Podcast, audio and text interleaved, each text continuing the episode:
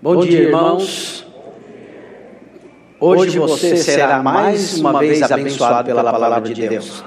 A palavra de Deus é vida para mim, para você, e graças a Deus porque hoje nós temos esse privilégio de receber essa palavra. Eu quero continuar hoje a palavra que eu comecei domingo passado. Quem estava aqui se lembra, ou se você está nos acompanhando pela internet, nós falamos a respeito de contar os nossos dias. E o título da palavra é Ensina-nos a contar os nossos dias. É, vamos continuar hoje falar so, falando sobre isso e os desdobramentos que isso tem na minha vida e na sua vida. Acredito que tenha ficado claro é, o que nós falamos domingo passado. Se é, houveram muitas informações e você não conseguiu captar tudo, você pode voltar lá e não está inscrito ainda no meu canal, se inscreva, Christian Jimenez Play, e ouça a palavra de novo, porque é importante para você. Você precisa aprender a contar os seus dias. Sabe por quê? Porque o que eu e você temos de mais precioso na terra, o que há de mais importante na vida de todos os homens é o seu tempo. As coisas, os, os bens, tudo que há na terra, grande parte da, das coisas que o homem corre atrás delas todos os dias tem o seu valor e elas podem ser conquistadas com trabalho, com esforço, ao longo do tempo, mas existe algo que quando passa você não recupera naturalmente, é o seu tempo. Todo dia vence um dia na sua vida. Conversando ali com a Vilma, que fez aniversário é, ontem, e dizendo: como é que você se sente? É, sente a mesma coisa. Né? Na verdade, é, uma, mudar o ano fazer aniversário, é só mais um dia que passa, mas esse dia é um dia bom para você pensar: o que é que eu fiz com esse ano todo que passou? Passou e não vai voltar mais. O seu tempo é um bem mais precioso que você tem, porque o seu tempo é a sua vida, a sua vida é preciosa, a sua vida tem que valer a pena. Deus te criou para que a sua vida fosse relevante e toda ela fosse abençoada. Deus nos fez para isso e eu quero compartilhar com você hoje é, sobre dias em que nós perdemos nessa vida que Deus nos deu. Há pessoas que desperdiçam seu tempo, há pessoas que não têm os seus dias contados diante de Deus e nem mesmo sabem que isso acontece. Existem dias que Deus conta e existem dias que Deus não conta. Existem dias que são contados como dias vividos e são dias e existem dias que não são contados como dias vividos, porque de fato as pessoas não viveram. Deus só conta aqueles dias em que as pessoas viveram diante dele, na presença dele, desfrutando da vida dele, porque ele é a própria vida. Quando Jesus veio, ele não disse, vim para trazer uma nova filosofia. Não, ele disse, eu sou a vida. Ele é a vida. A vida é a luz dos homens. Aqueles que têm Cristo têm a vida e têm a luz e podem desfrutar dela, mas aqueles que não têm estão nas trevas e não têm vida.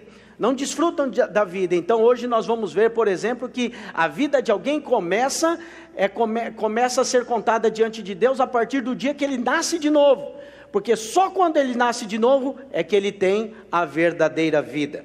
E para que você entenda e possa, pelo Espírito de Deus, ter sabedoria, discernimento para remir os seus dias, para desfrutar deles bem, para glorificar o nome do Senhor e para que os seus dias valham a pena na terra, então eu quero compartilhar com você hoje três textos da palavra do Senhor e colocar alguns princípios, colocar alguns momentos para você, alguns, algumas, é, alguns tempos da sua vida e da minha vida em que Deus não conta.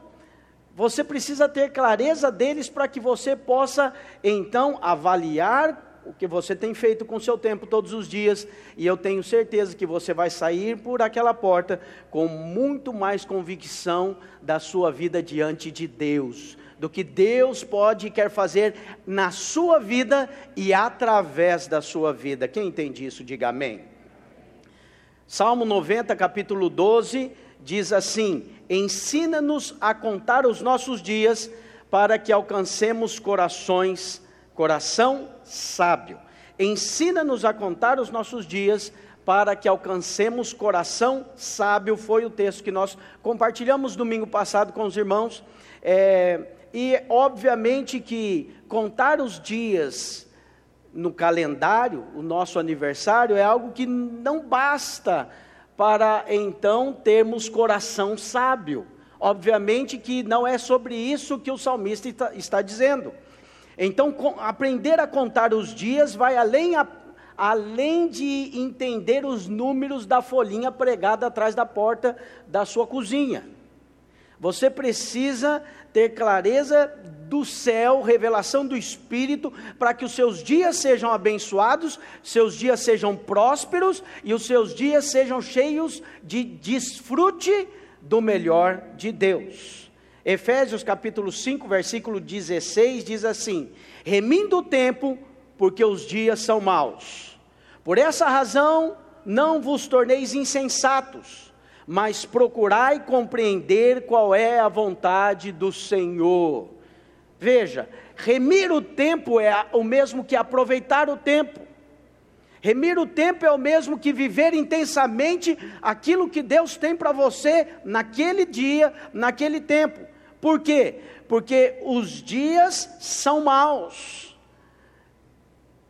Não vos torneis insensatos, gastando o seu tempo de qualquer maneira Provérbios diz: Lembra-te do teu Criador nos dias da tua mocidade, antes que venham os maus dias e cheguem os anos nos quais dirás: Não tenho neles prazer, não tenho mais contentamento. Nós falamos domingo passado a respeito da vida que se dá em dez ciclos de 70 anos, e Moisés diz: depois disso, é canseira e enfado. É isso que tem. No melhor deles, chega até 80. Então veja, hoje eu estou falando para homens e mulheres cheios do Espírito que terão revelação para remir o seu tempo e alcançar dias abençoados nessa terra diante do Senhor, que vão contar para você, vai contar para as pessoas que estão próximas de você e vão contar diante do Senhor. Amém, irmão? Os dias são maus.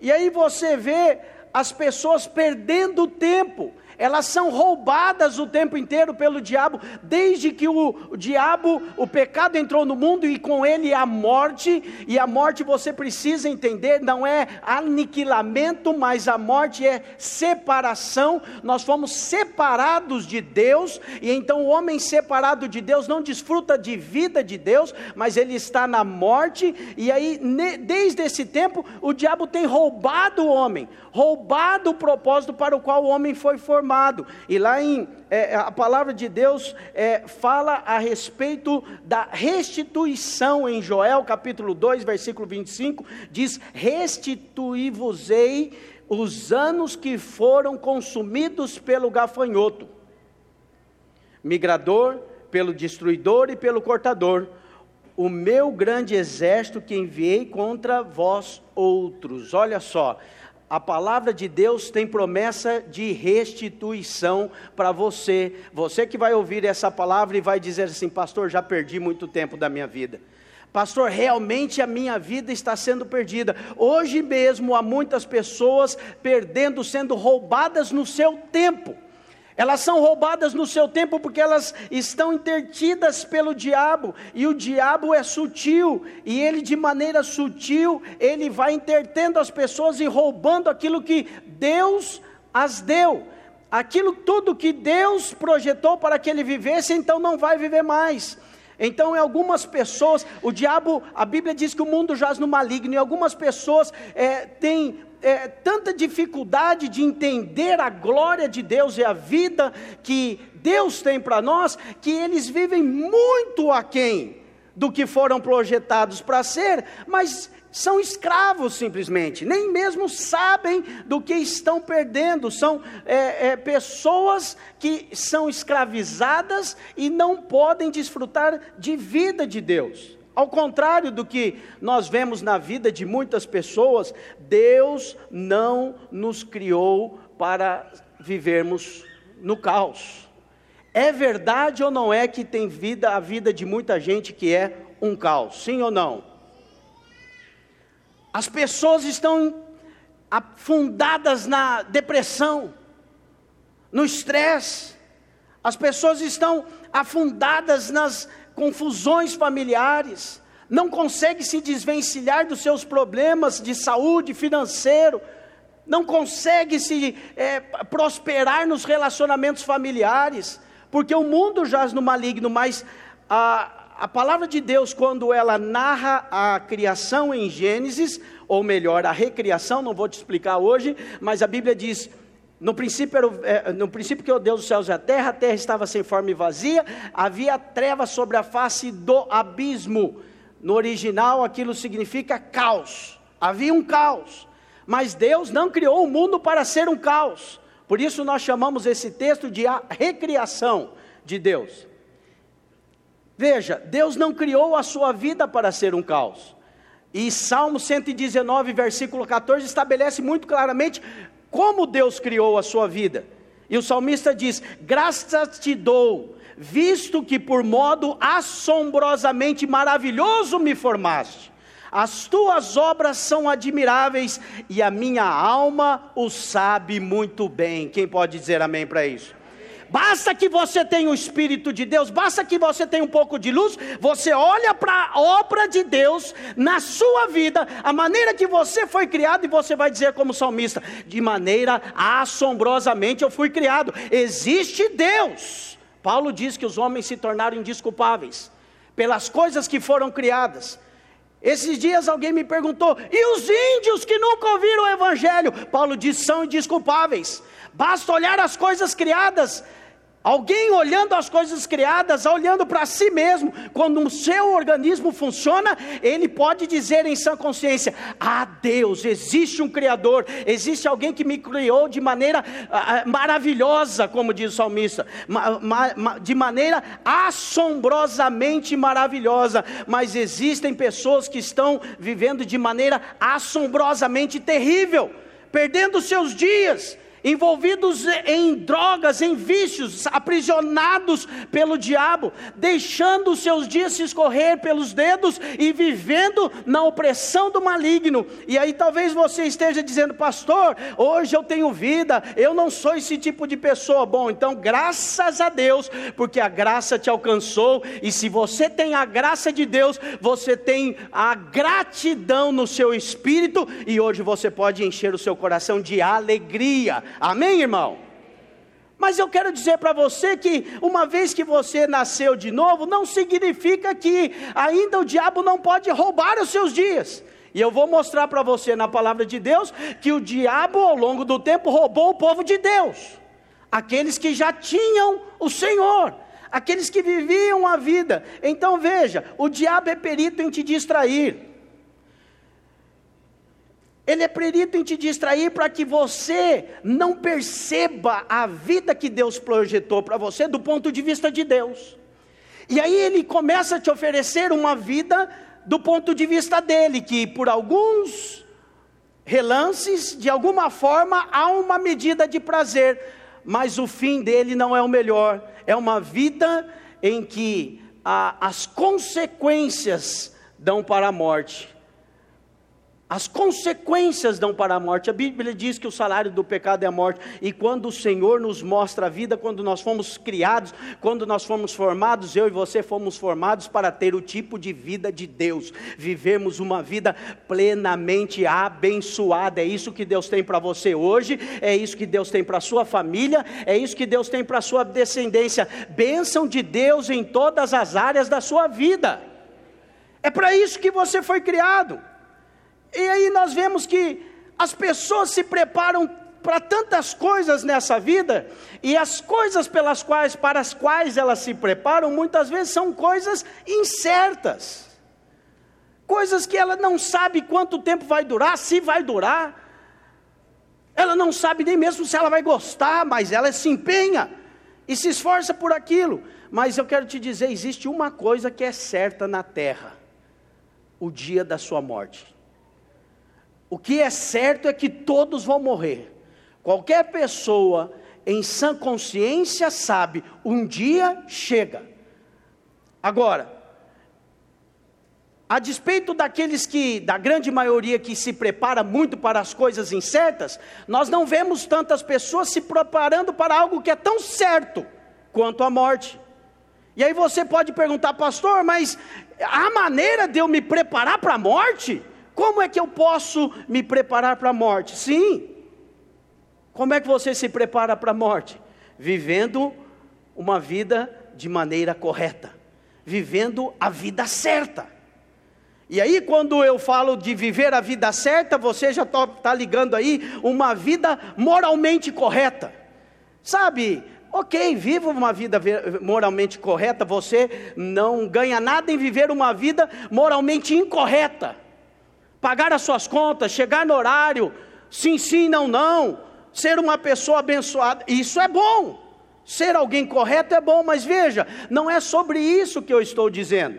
A vida tem um valor, e as pessoas, às vezes, que são moralmente corretas, elas muitas vezes se perdem, porque elas são cheias de justiça própria e daí não conseguem enxergar a graça de Deus. Ou seja, quer ser moralmente correto? Seja, é uma bênção, mas ninguém é salvo por ser moralmente correto. Nós somos salvos pela graça de Cristo e por vivermos a vida segundo Deus, segundo o que Deus tem para nós. A vida de Deus em nós é a vida que nós devemos viver. Essa é a vida vida, e aquele que vive a vida de Deus, então ele vive uma vida se preparando para o dia da morte, porque um dia estará para sempre com o Senhor, e ele vai estar com o Senhor sabendo do que ele vai fazer.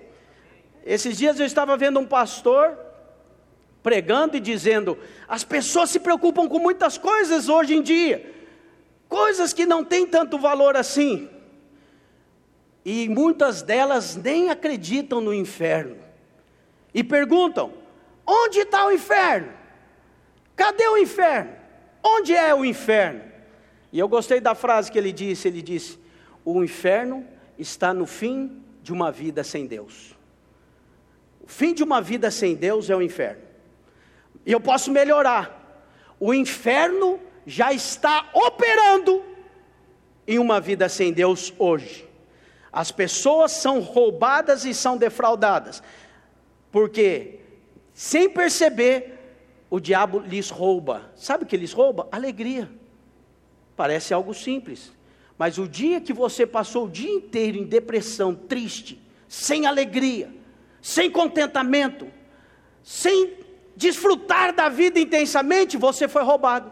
Você foi roubado pelo diabo. O dia que você deixou de desfrutar da sua família, dos seus filhos, do seu casamento, esse dia você foi roubado. Ah, pastor, amanhã eu resolvo. Pode ser que você tenha chance amanhã, mas aquele que passou não tem mais. Você perdeu, deixou de desfrutar, deixou de amar, deixou de dizer o bem, deixou de reconhecer a vida de Deus. Por isso que a Bíblia diz: reconhece-o em todos os teus caminhos e ele lhes endireitará as suas veredas. Reconheça o Senhor hoje no seu caminho. Acorde todos os dias de manhã e reconheça o Senhor, e a vida que você vai desfrutar é a vida segundo Deus. Essa é a vida certa de ser vivida.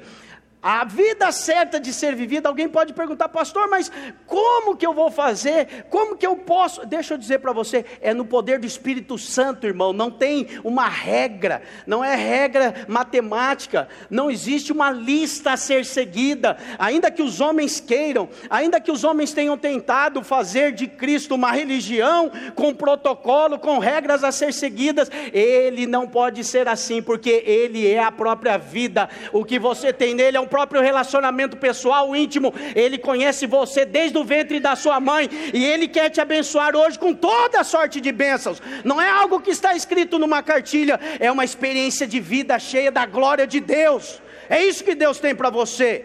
É uma experiência pessoal de acordar todo dia de manhã e não precisar de alguma coisa externa para ter alegria, porque a própria alegria vive em você. Você é cheio da vida de Deus e a alegria está lá todos os dias.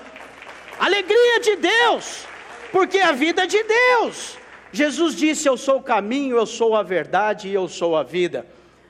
E o que Ele tem nos dado pela graça é algo que eu e você precisamos desfrutar todos os dias. Precisamos desfrutar para que Ele seja glorificado, para que o propósito dele se cumpra em mim e em você, porque um dia nós estaremos diante do Senhor e as nossas obras serão provadas pelo fogo. A Bíblia diz que se a obra de alguém se queimar, essa pessoa vai sofrer dano,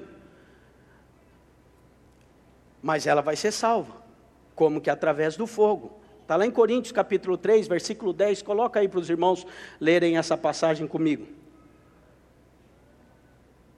Primeira carta aos Coríntios, capítulo 3, versículo 10 diz assim: Segundo a graça de Deus que me foi dada, lancei o fundamento como prudente construtor, e outro edifica sobre ele. Porém, cada um veja como edifica. Diga comigo, porém, cada um veja como edifica. Sabe o que, que Paulo está dizendo aqui? Cada um tem a sua vida, cada um é responsável por si. Cada um veja o que está fazendo todos os dias, porque ninguém pode lançar outro fundamento além do que foi posto, o qual é Jesus Cristo.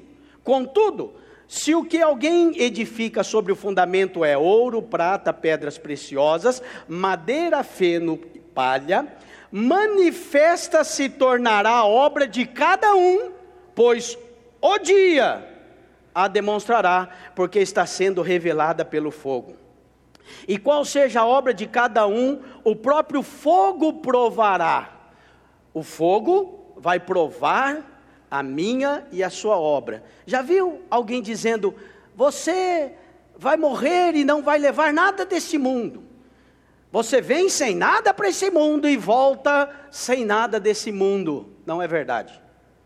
A Bíblia diz que as suas obras te seguirão. E sabe por que, que as tuas obras vão te seguir?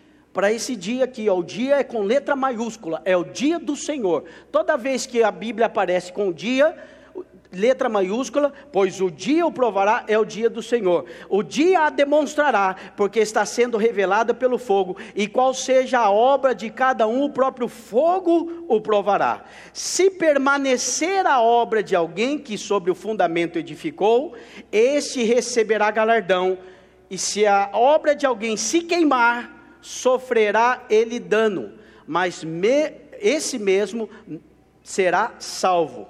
Todavia, como que através do fogo. Veja, a palavra aqui, não vou te explicar esse texto profundamente, mas existe tipos de edificação que nós fazemos nesse, nesse tempo: ouro, prata, pedras preciosas, cada um tem o seu significado, madeira, feno e palha e essas obras serão provadas pelo fogo. Se a obra de alguém se queimar, diz a palavra, se ela for aprovada, recebe o galardão, recebe o louvor, vai reinar com o Senhor durante mil anos, desfrutando do galardão. Se ela se queimar, mil anos será disciplinado, ela vai receber o dano. Não vou te explicar hoje sobre isso, depois, em outra palavra, eu posso falar com você. Ela receberá dano, todavia ela será salvo, sofrerá dano, mas este será salvo.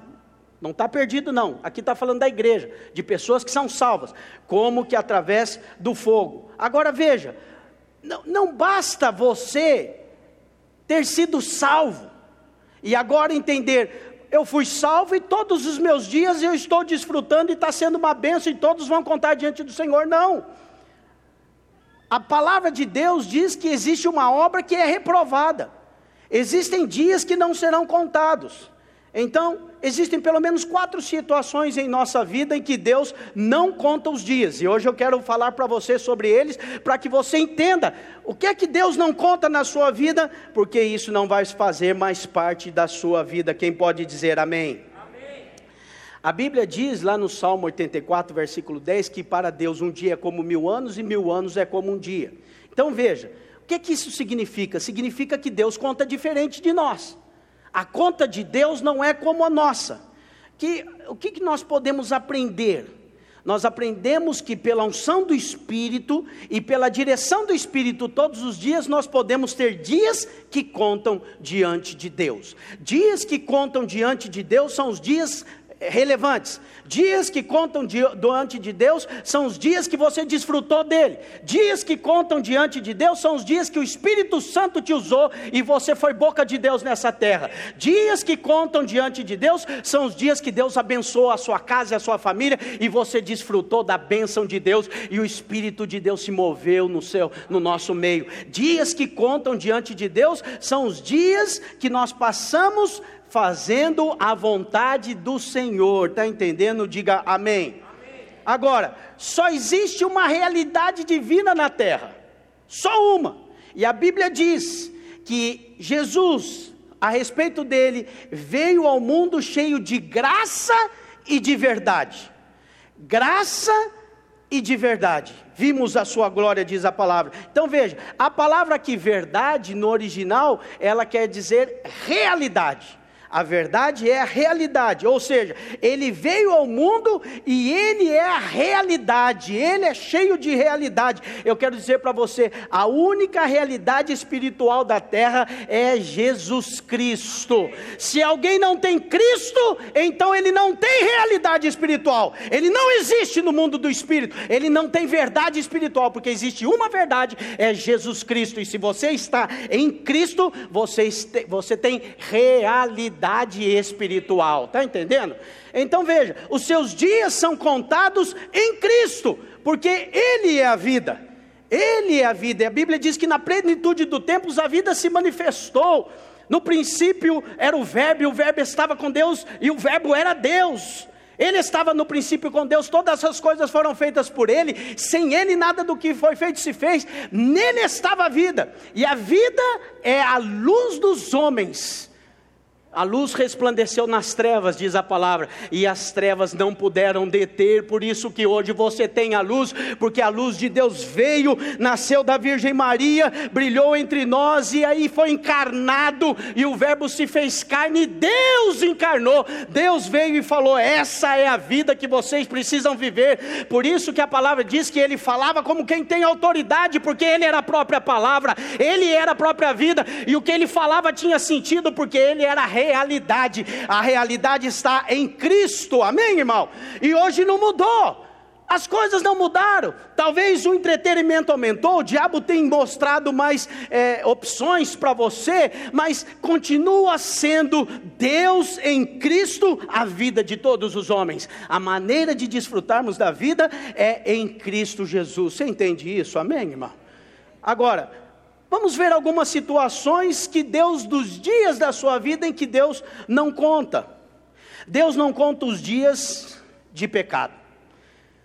No capítulo 4 de Gênesis, depois ali do versículo 17, a palavra conta, ela fala da genealogia de, de Caim.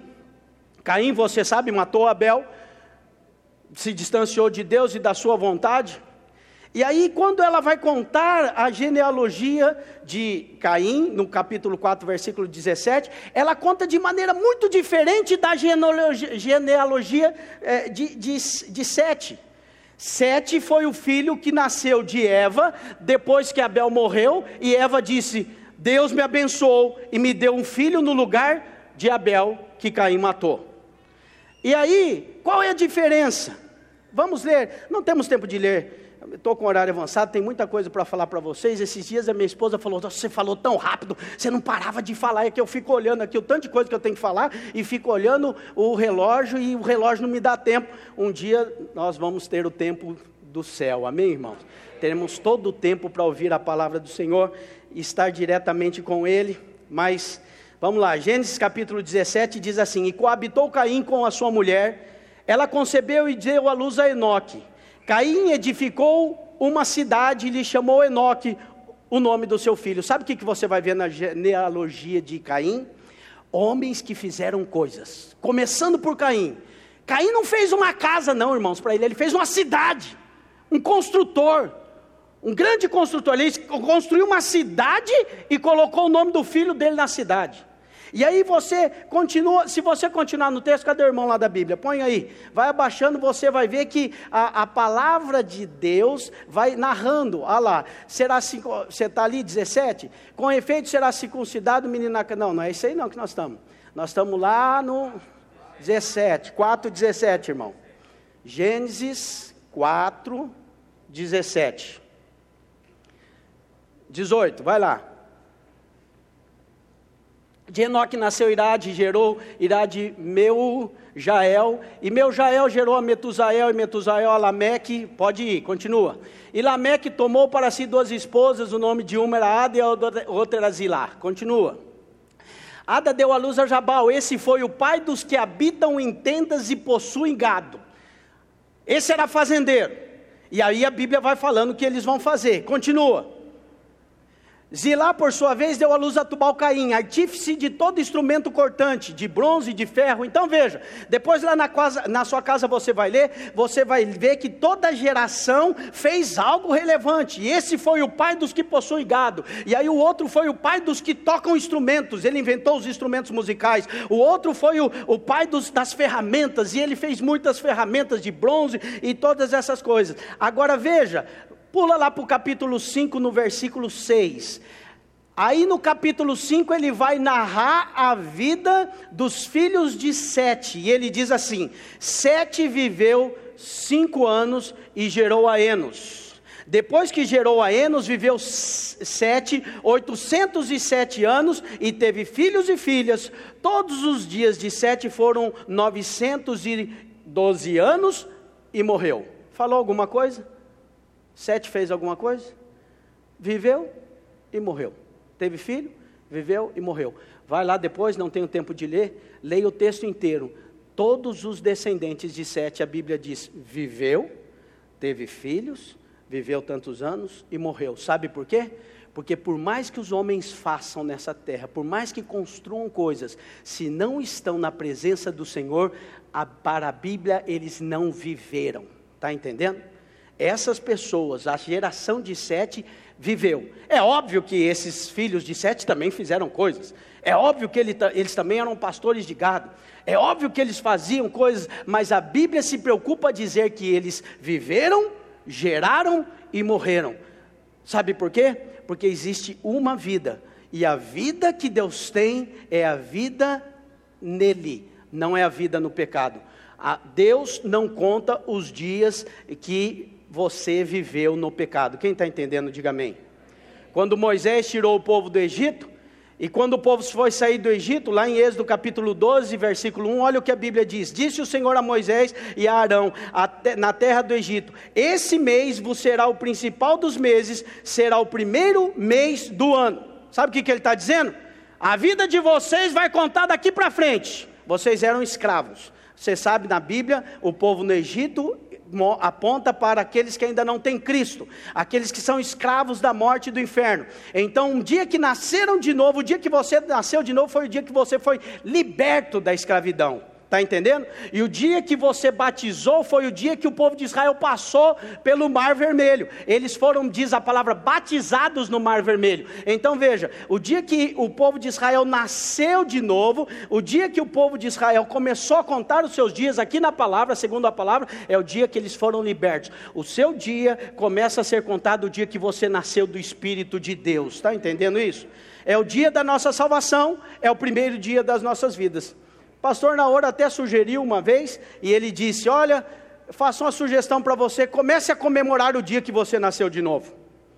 Confunda as pessoas do seu Instagram e do Facebook e coloque lá, meu aniversário hoje. Aí eles vão, ah, mas seu aniversário não era lá em abril? Agora o seu aniversário está em fevereiro? Não, é porque aí você vai ter a opção, a oportunidade de testemunhar. Esse dia é mais importante do que o dia que eu nasci naturalmente, porque esse dia eu nasci para Deus, nasci no Espírito, e a vida de Deus agora está em mim, e agora eu desfruto de outro tipo de vida que você também pode desfrutar. Deus já vai começar a te usar, é só uma sugestão para você, amém? Outra coisa, Deus não conta o tempo em que não o servimos.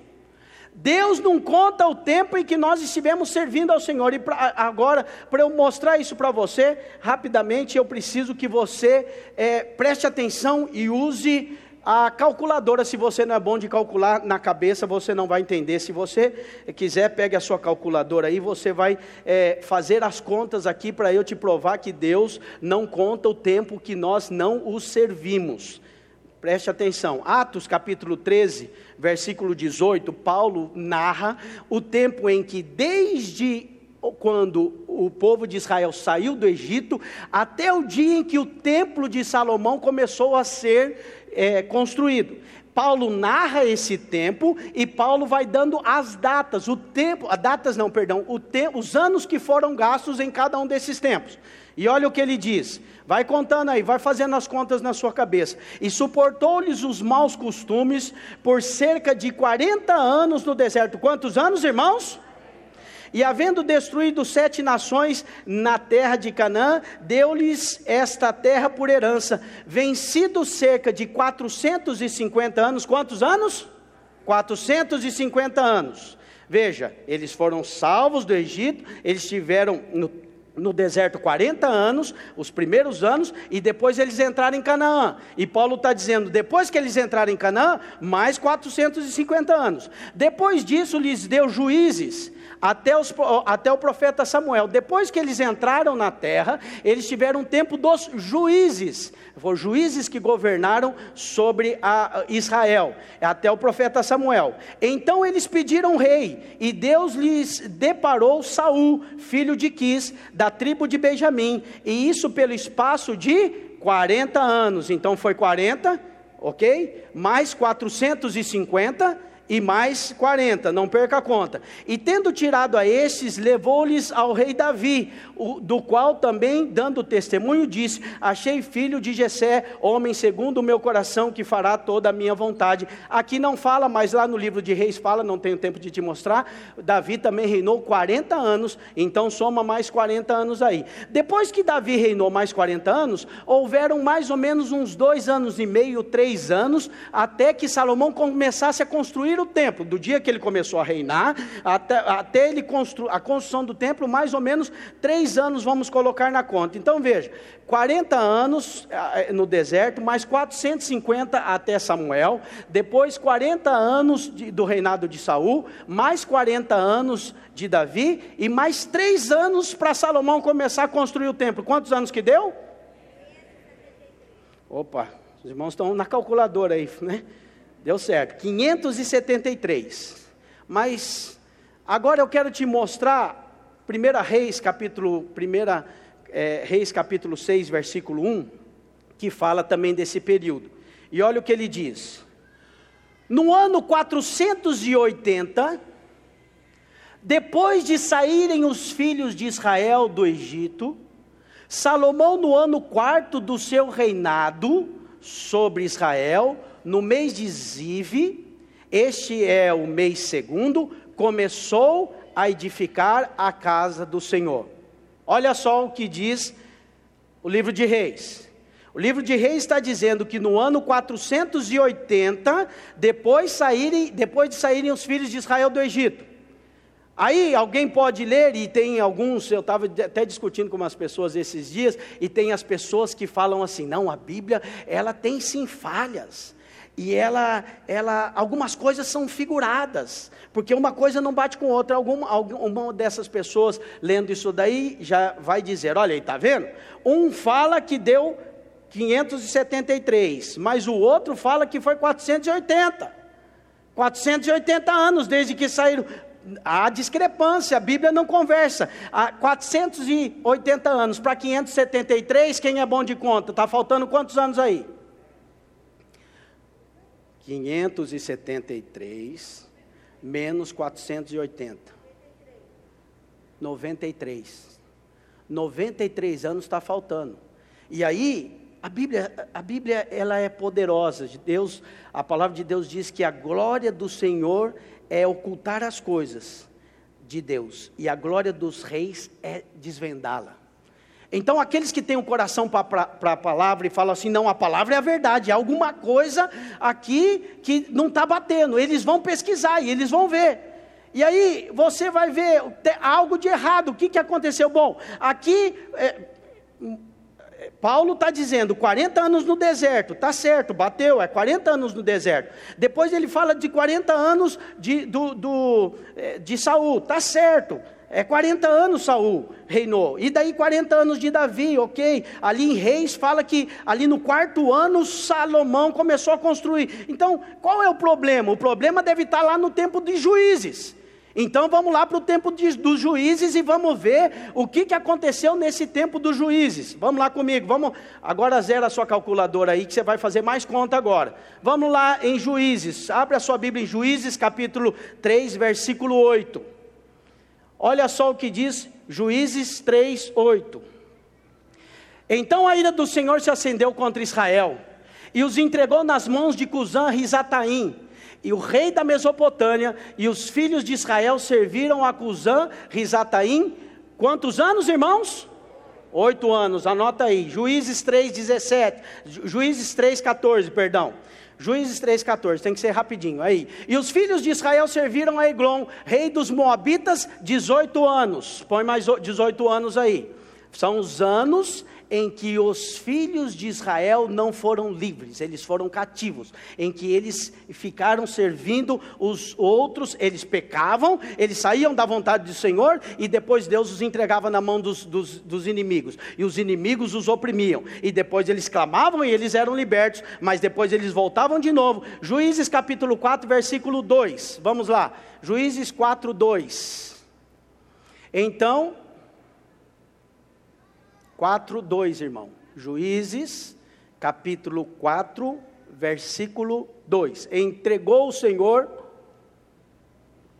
nas mãos de Jabim, o rei de Canaã, e reinava em Azor. Cícera era o comandante do exército, o qual então habitava em Rezo, Re, Arosete Ragoim.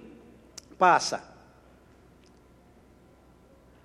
Clamaram os filhos de Israel, porquanto já tinham 900 carros de ferro, e por 20 anos, quantos anos? Oprimia durante, duramente os filhos de Israel. Então já foram oito anos, mais 18 e mais 20. Está fazendo a conta aí? Juízes está em 46? Juízes capítulo 6, versículo 1. Juízes 6, 1. Fizeram os filhos de Israel o que era mal perante os olhos do Senhor, pois isso, por isso o Senhor os entregou nas mãos dos midianitas por sete anos. Mais sete anos aí, coloca na conta. Juízes 13, 1. Juízes 13, 1. Tendo os filhos de Israel tornaram a, é, tornado a fazer o que era mal perante o Senhor, este os entregou nas mãos dos filisteus por 40 anos. Mais 40 deu quanto? Está aí os 93 anos que estavam faltando. Sabe o que, que a Bíblia está dizendo? Os anos que você vive debaixo da opressão do diabo não são contados não são contados diante do Senhor. Por isso que quando Paulo fala dos anos, falta 93, mas você vai lá em Juízes, foram exatamente os 93 anos que o povo estava sendo oprimido. Era exatamente o, tempo em que o povo vivia debaixo de uma opressão. O que, o, que, isso quer dizer, pastor? O que a palavra está querendo dizer? Olha, a conclusão é que se nós servimos ao Senhor, ao Senhor, então nós temos vida. Se nós não servimos ao Senhor, se nós estamos debaixo do jugo do diabo, mesmo sendo o povo de Deus, estamos debaixo da opressão maligna, estamos debaixo da, da, da, da escravidão do pecado, esses dias não são contados. Quem está entendendo, diga amém. amém.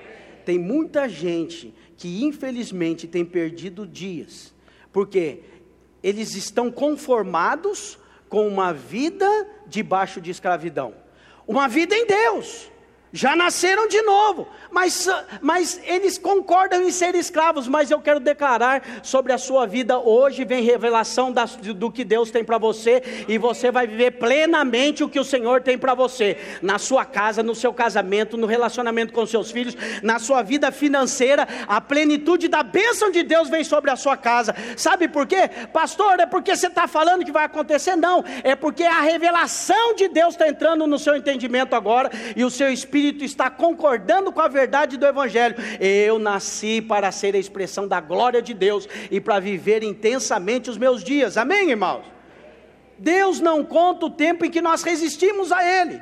Quero te contar outra coisa triste, presta atenção. Olha só, é, Êxodo capítulo 19, versículo 1. Olha o que diz Êxodo 19, versículo 1. No terceiro mês da saída dos filhos de Israel da terra do Egito, no primeiro dia desse mês, vieram ao deserto do Sinai. Que mês que foi? Terceiro. Terceiro mês, eles chegaram no Sinai. Agora, olha Deuteronômio capítulo 1, versículo 2 jornada de 11 dias a desde Oreb pelo caminho da montanha de Seir até Cades Barneia. Depois você lê lá na sua casa, não tenho tempo aqui de ler com você, mas veja, Oreb é o lugar do Monte Sinai. E a Bíblia está dizendo aqui: jornada de 11 dias, desde Oreb, pelo caminho do Monte Seir até Cades Barneia. Sabe onde é que é Cades Barneia? Cades Barneia é onde os, espias foram enviados para a terra para é, é, ver se a terra era boa, e manava leite e mel, que tinha os gigantes. Veja, chegaram na terra prometida. Quanto tempo, irmãos? Três meses e onze dias. Três meses e onze dias. Cento e um dias. Era o caminho que Deus tinha para o povo da saída do Egito até Canaã. Mas quando chega em Canaã, José e Caleb diz: a terra manda leite e mel, é a terra que Deus nos deu. Dois, mas dos dois, dez, sabe o que, que eles falaram? Lá tem gigantes, não vai dar. A terra é cheia de. É, realmente é muito bom do jeito que eles estão falando, mas nós, à vista dos gigantes, nós somos como gafanhotos, nós somos pequenos. E houve incredulidade, leia lá, houve sedição diante do, diante do povo. E aqueles dez vieram e jogaram incredulidade no coração do povo de Israel. Sabe o que, que aconteceu? Ao invés de eles esperarem três anos e onze dias, 111 dias, para chegar até a terra prometida, eles ficaram 40 anos anos no deserto. 40 anos. Pastor, o que, você está dizendo? Todo crente tem na sua vida um deserto. Jesus passou pelo deserto. Jesus jejuou no deserto, foi tentado pelo deserto, mas ele saiu de lá depois de 40 dias. Quero dizer para você: o deserto que Deus tem para você não é a sua vida inteira, é bem curto, é bem rápido, é o dia da prova, é o dia que você, Deus vai te abençoar, é dia que você vai ser provado e vai ser aprovado e rapidamente vai sair de lá. Mas quando há pessoas que não creem no poder de Deus e que duvidam da, do, do poder de Deus, eles ficam rodando em círculos, como o povo no deserto. E a vida deles é um deserto completamente, porque eles rodam em círculo. Deus não conta o tempo em que nós resistimos o poder de Deus nas nossas vidas. Está entendendo? Diga amém. A sua vida você não foi chamado para rodar em círculos no deserto, você foi chamado para estar em Canaã, terra que mana leite e mel. Então tem gente que gosta de cantar e gosta de falar: Ah, pastor, estou passando pelo deserto. É assim mesmo. Jesus esteve lá, avalie o tempo, irmão. Que tempo que é esse que esse deserto nunca acaba? Você fez a conta já? Faz aí 40 vezes 365 para mim, rapidamente, você vai ver quanto que vai dar. Quantos mil dias? 14.600 dias no deserto, só porque não creram. Quero declarar sobre a sua vida hoje, os seus olhos serão abertos e você vai começar a crer nos milagres de Deus na sua vida financeira, no seu relacionamento, na sua casa. Os seus olhos serão abertos. Você vai sair do deserto em nome de Jesus, porque o seu lugar não é lá. Amém, irmão? Deus não conta os anos em que nós resistimos a Ele. A Bíblia diz: sujeitai-vos, portanto, a Deus, resisti ao diabo e ele fugirá de vós. Tem crente que inverte, doutor, o texto ele se sujeita ao diabo e resiste a Deus. Diga ao irmão que está do seu lado: se sujeite a Deus, irmão, resista ao diabo. Resista ao diabo, mas não a Deus, não resista a Deus. Creia no poder de Deus. Ele não conta os anos vividos na carne. Diga comigo, ele não conta os anos vividos na carne. Gênesis capítulo 16, versículo 15 diz assim: Agar deu à luz a um filho a Abraão, e Abraão, ao seu filho, lhe que lhe dera de Agar, chamou Ismael. Era Abraão de 86 anos quando Agar lhe deu a luz a Ismael. Deus falou para Abraão: Você vai ter um filho. Sara era estéreo. Aí não vinha o filho, o que, que a Sara fez? Vou ter que dar um jeito. É gente espiritual tentando dar jeito nas coisas de maneira natural. Deus falou, agora eu vou ter que fazer acontecer na força do meu braço. Não. A Bíblia diz: crie, por isso falei. Você só tem que falar, nada mais. Fale e o milagre virá da parte de Deus. Amém, irmão? Aí sabe o que, que acontece? Aí Sara dá a serva, Agar, para Abraão ter relacionamento e ter um filho. Nasce Ismael mas Deus não considera, e Deus fica, sabe quanto tempo? 16 anos, sem falar com Abraão, sem aparecer para ele, sabe por quê? Porque lá em Gênesis 17, 1 diz assim: Quando atingiu Abraão a idade de 99 anos, apareceu-lhe o Senhor e disse-lhe: Eu sou o teu Deus poderoso, anda na minha presença e ser perfeito. Daí nasceu Isaac. Dali alguns dias nasceu Isaac. Ou seja, quando você vive na carne, nós, nós entendemos que Deus não conta os dias que você viveu em pecado, mas quando nós também vivemos na carne, querendo fazer a, a obra de Deus na força do nosso braço, querendo fazer as coisas do, do nosso jeito, da nossa maneira, também não são contados diante de Deus. E você vai ver, pastor, mas quem falou que Deus não conta? Ismael está lá, tem uma nação gigante. A Bíblia diz até que Deus abençoou, é verdade, mas por três vezes Deus falou que Abraão só tinha um filho. Quer ver? Gênesis capítulo 22, versículo 2. Olha o que diz: Acrescentou Deus: Toma o teu filho, teu único filho Isaque, a quem amas, e vai à terra de Moriá, oferece-o em holocausto sobre um dos montes que te mostrarei. Quando Isaac nasceu, Ismael, que era o filho de Agar com Abraão, já tinha lá seus 13, 14 anos. Mas aqui, quando Deus chama a Abraão para entregar o filho, ele diz: Você só tem um filho. Gênesis capítulo 2, versículo 22, versículo 12. Então lhe disse: Não estendas a mão sobre o rapaz e nada lhes faça, pois agora sei que temes a Deus, porquanto não me negaste o filho, o teu único filho. Falou de novo, teu único filho. Gênesis 22, 16: E disse: Jurei por mim mesmo, diz o Senhor, porquanto fizeste isso e não me negaste o teu único filho. Três vezes Deus fala: Você só tem um filho, Abraão. Sabe por quê? Porque Deus não conta os filhos que são gerados na carne. Tem muita gente pensando que pode fazer a obra de Deus na força do braço. E esses dias, nesse final de semana, eu falava com a liderança, os irmãos acham que eles então assumem uma célula, e a célula que prospera é aquela que tem um líder à frente que fala bonito, tem uma boa oratória, pastor, é por isso que cresce. É só gente natural tentando de fazer a obra de Deus de maneira natural. Mas quando há poder de Deus, o milagre acontece, e a Bíblia diz que a estéreo passa a ser mãe de filhos porque é Deus fazendo. Deus vai fazer o sobrenatural na sua vida. E as pessoas ficam perguntando, pastor, mas como? Como que vai fazer? Ah, vou dizer para você, a maior parte dos agricultores que são de agricultura familiar, que são simples, eles não estudaram a, a é, é, é, a composição da semente do solo para saber como é que germina, como é que nasce. Sabe o que, que ele sabe? Ele sabe que ele põe lá, ele aduba, ele molha e vai nascer. Como eu não sei, mas eu sei que existe o milagre da, da frutificação e ele desfruta desse milagre. Quero dizer para você, as coisas mais poderosas da sua vida você não sabe como Desfrute delas como um milagre, saiba, Deus tem milagre para você. Creia, a Bíblia diz que o justo vive pela fé. Amém, irmão? Eu quero encerrar essa palavra com você dizendo que talvez você tenha ouvido tudo que eu te falei e falou, pastor, nossa, então eu estou com poucos dias demais.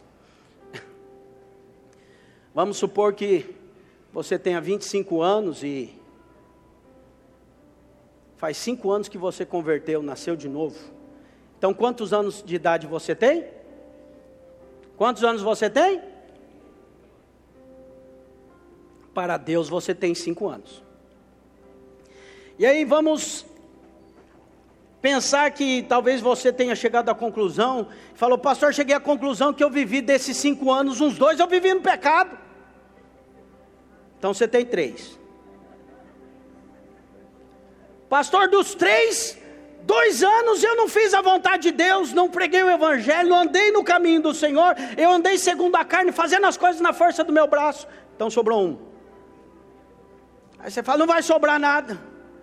É assim que você vai despedir a gente desse culto, depois de um culto abençoado, pensando que eu nem vivi ainda? Vou nascer? Não. Há uma promessa de restituição de Deus para você. Eu quero dizer que os anos são roubados sim. Provérbios capítulo 5, versículo 8 diz assim: Afasta o teu caminho da mulher adúltera e não te aproximes da porta da sua casa, para que não deis a outrem a tua honra, nem os teus anos a cruéis. Afasta da mulher adúltera, porque senão você vai dar a honra sua para outro, e os teus anos vão ser dados a pessoas cruéis, e tem pessoas que até morrem, porque se envolveram com a adúltera, porque o traído vai vingar. E você sabe do que eu estou falando. Então veja, há uma promessa de Deus para todos aqueles que foram roubados um dia nos seus dias.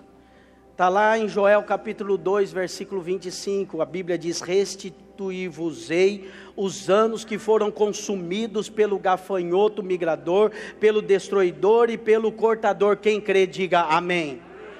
Deus vai restituir os anos que foram roubados. Agora, pastor, como que Deus vai restituir isso? Como? Ah, eu acabei de ler para você, é, 2 Pedro capítulo 3, versículo 8, que diz: Há todavia uma coisa, amados, que não deveis esquecer: que para o Senhor um dia é como mil anos, e mil anos é como um dia. Então, Deus pode fazer de um dia seu na presença dEle poderoso para contar como mil anos. Um dia tão poderoso que o salmista eh, no, no, no, Salmo 84, versículo 10 diz: Pois um dia nos teus átrios vale mais que mil, prefiro estar à porta da casa do meu Deus a permanecer nas tendas da perversidade. Olha, um dia na presença do Senhor vale mais do que mil dias sem Ele, sem a presença dEle. Um dia, deixa eu te dizer, um dia, nossos dias são multiplicados por mil, de duas maneiras, quando você está diante do Senhor: pelas nossas obras, as obras de Deus na minha vida e através da minha vida, está me entendendo? Diga amém. E pelas obras dos meus discípulos. Por essas duas maneiras, meus dias são multiplicados. Quando eu tenho as obras que o Espírito de Deus faz através de mim, a obra que o Espírito de Deus faz em mim, essa é a maior obra. A Bíblia diz que aquele que começou a boa obra é poderoso para terminá-la até o dia de Cristo, amém, irmãos? E as obras que os discípulos farão. Então eu quero dizer para você que, quando aquela mulher colocou o perfume sobre Jesus, e era uma mulher que não tinha um bom passado, não tinha muitos dias contados diante do Senhor. Sabe o que, que o Senhor Jesus falou? Essa sua atitude vai ser contado todos os dias, para que sempre o teu nome seja lembrado. Há muitas pessoas na Bíblia que não é mencionado o nome que nós não lembramos, mas aquela mulher que derramou o vaso, honrou o Senhor, e ungiu o Senhor para o dia da sua morte, ele diz: Você vai ser lembrada. O fruto dela permanece até hoje, o testemunho dela permanece até hoje. Pessoas são tocadas com o testemunho dela, músicas são feitas com o testemunho dela, porque Jesus você se, disse: Você será lembrada. Então o Senhor pega um dia e torna esse dia em mil. Quem está entendendo isso, diga amém. Sexta eu estava com a liderança bem baixinho o fundo para mim, por favor. Com a liderança, os líderes, e eu falei de um homem que nessas férias eu tive o prazer de ler sobre ele, foi um testemunho abençoado de Eisbel Green Simonton. Eisbel Green Simonton, um jovem nascido na Pensilvânia,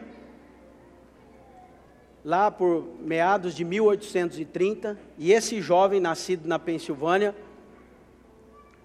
era filho de crentes, pai médico, a mãe médica também, o pai era político, eles tinham fazenda, bem de vida, mas ele era um homem que foi criado no Evangelho, filho de, de nove irmãos, ele era o mais novo. E ele então foi para o seminário, foi tocado por uma palavra e decidiu, o Espírito chamou ele para ir para as nações. E aí ele decidiu vir, sabe para onde? O Brasil, Rio de Janeiro, começar a obra. Ele veio num tempo em que ninguém queria vir para o Brasil por conta da malária, estava matando muita gente. E ele veio nesse tempo. E ele plantou a igreja lá presbiteriana. Depois você leia sobre ele. Ele foi o plantador, o que inaugurou a igreja presbiteriana no Brasil.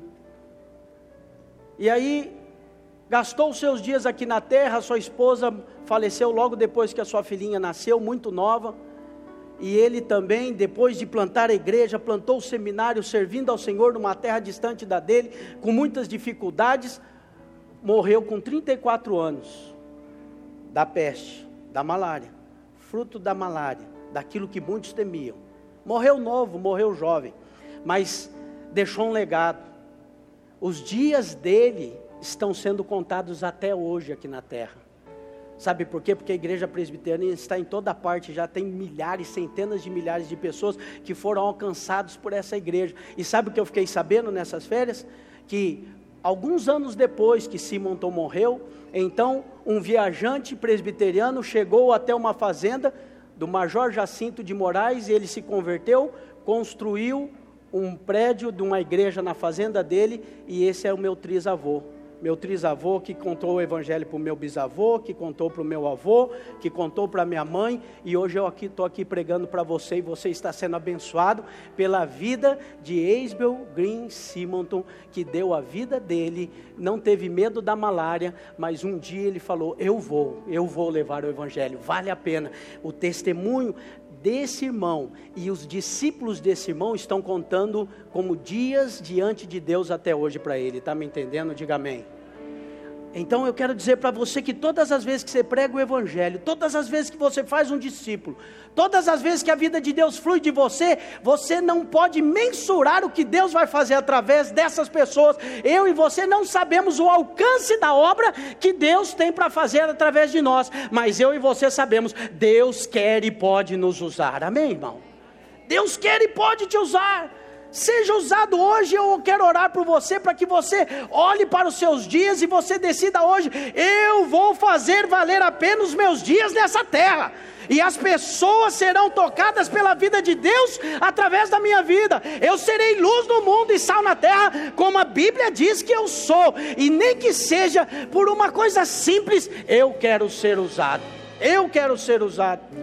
Pastor Moacir, lá do Rio Grande do Sul, contou uma ocasião, eles antes do culto, eles sempre, o pastor já morreu, o pastor já, Moacir, ele antes do culto, eles sempre iam para a praça, e ali na praça faziam culto, chamavam as pessoas, falavam no microfone, as pessoas vinham, então eles começavam o culto, e aí tinha um irmão da igreja, 18 anos, grandão, o irmão que não tinha era, tinha problemas mentais, ele não podia fazer muita coisa, sempre estava ali na igreja tentando fazer alguma coisa, mas os irmãos não deixavam, porque ele não tinha condição mental para fazer nada.